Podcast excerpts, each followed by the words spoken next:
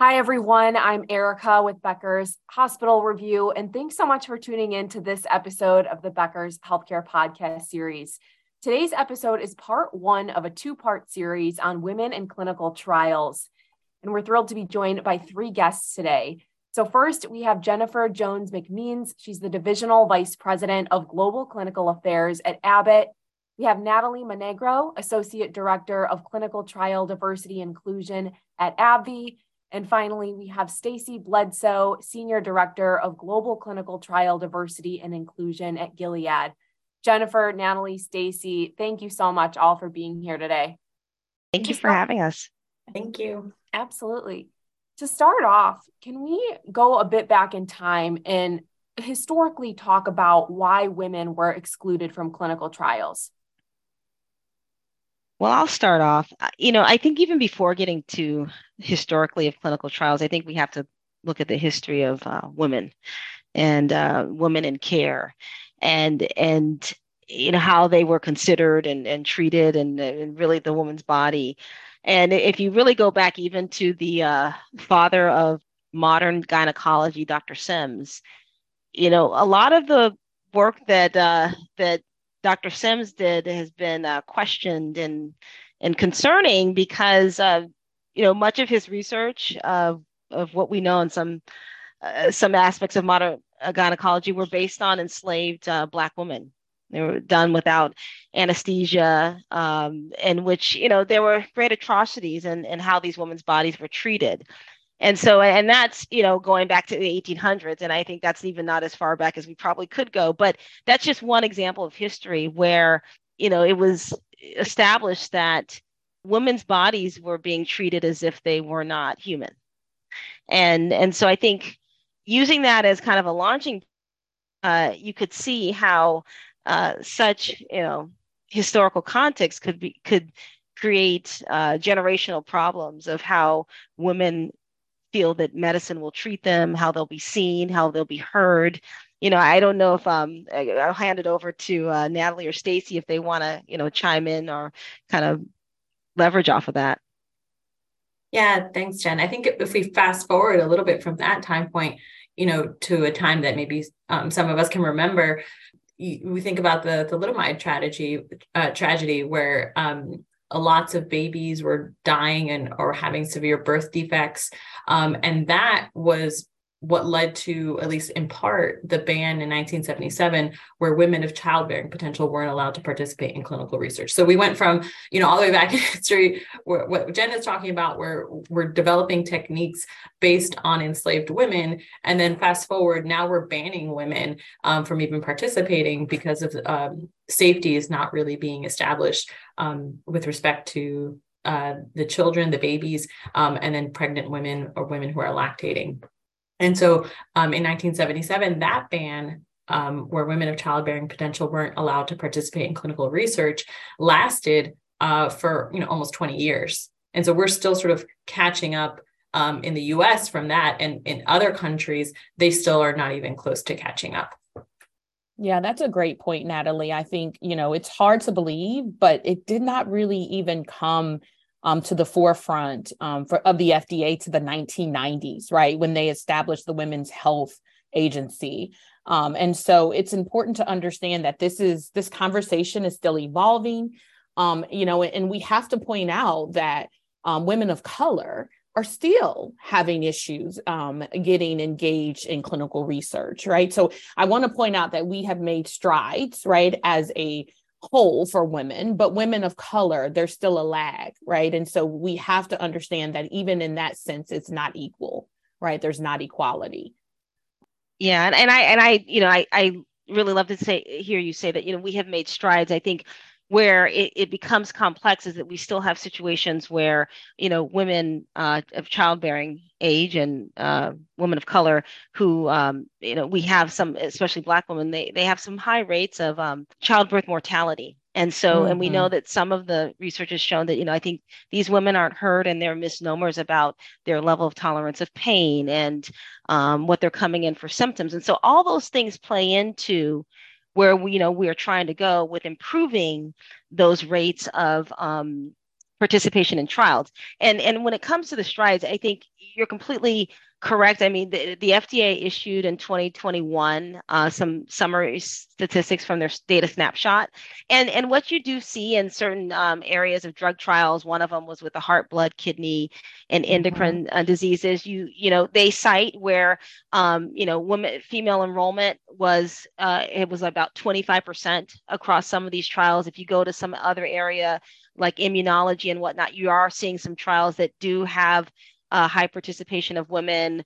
And some trials had, you know, an individual trial had about 93% female. So you do see these efforts and you're moving forward. But I think what we have to understand that this is such a long game yes. because there have been, you know, it's because there have been hundreds of years of where um, you know, women's bodies were not respected. Um, you know, they, as uh, one physician we work with, Dr. Ki Park, she was like, women aren't just, um, you know little versions of men male bodies and so and so and so i think they're still trying to figure out like you know what is best for women's overall health care from anything from gynecological to cardiovascular to uh, neuro immune all those pieces and so it's so important that women do start participating because we have to understand how does that therapy impact us because yes. how we're made up from a hormonal to childbearing ability. Uh, childbearing. It, it's, yeah, yeah, it's so different. It's so different. Yeah, and I, I love that, Jen. I mean, just to even point out, let's just talk about modern day COVID, right? I mean, it was still a point of contention for many women of whether to even participate as you know, when in the trials around COVID. Um, and so I think this conversation continues to evolve. Yeah.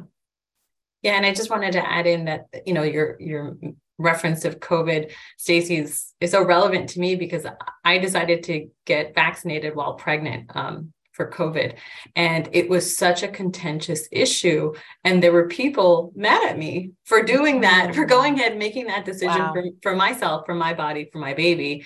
Not to mention, you know, the public health impact of vaccination, but um, you know, there were people in in my circles that felt that I didn't have the right to make that decision for myself still to this day in 2020. That was in 2021. wow. Thanks for sharing, Natalie. That is, yeah. Wow. Thank you all so much. I think you provided a really insightful overview of, you know, women's treatment in medicine and really where the exclusion in, in clinical trials had stemmed from. And you know, as you mentioned, strides have been made, made, but still a long way to go. I know you mentioned, you know, the mortality rate, maternal mortality rate around women of color and improvements there. And, you know, I, I think we touched on it a little bit of when things kind of started to change, but can we delve into that a bit more in, in terms of when things really started trending in the right direction and who was responsible for, for initiating that change? I think one of the first things we can uh, look at is the um, the Revitalization Act of 1993 that basically signed it into law that yes. we had to um, we had to establish guidelines we had to include women and minorities even though i don't like to use that word anymore um, in clinical research so i think 1993 is a, is a point that we can look at a, a definitive time in he- history where that change was being codified into law Absolutely. And I imagine obviously there, there's still hesitation even that that we have to address, even though the legislation has been passed. Yeah. And can I add to that? I think that something that I, I think that we have to add on top of what Natalie said, it's, you know, I think that FDA um, act in 1993 was uh, critically important for both women yes. and people of color um, because for those of us and, and all three of us work for sponsors it became then um, you know common, I should say, required practice that all of our trials that we have to do subgroup analysis to show the number of women and people of color that exist in that. But something to layer on top of this is that you have to also add it wasn't research, but it was awareness, awareness campaigns with the American Heart Go Red because women did not recognize that they were at a high risk for cardiovascular yes. poor, uh, yes. disease and poor outcomes. So you got to layer that on top because it's not just the trial part because we could those guidances could be put in, but if women are not aware that they are at high, they can be at high risk for cardiovascular disease, as well as remember we we had uh, Susan G. Komen, yes. with, with uh, breast cancer. So those things on top. So I think we can't look at the trial perspective as in an isolated system. You had this awareness of of diseases among women in which their rate of disease may be a little different, presentation may be different, um, or the disease that they have may be more specific to them that had to occur as well. So you could say, okay, I am doing a trial on, you know, uh, drug-eluting stents. Um, we need to have, you know, on top of that, make the awareness, you know, to women that guess what, you can get have a heart attack, but it, how it presents is different than mm-hmm. how it may present for a man.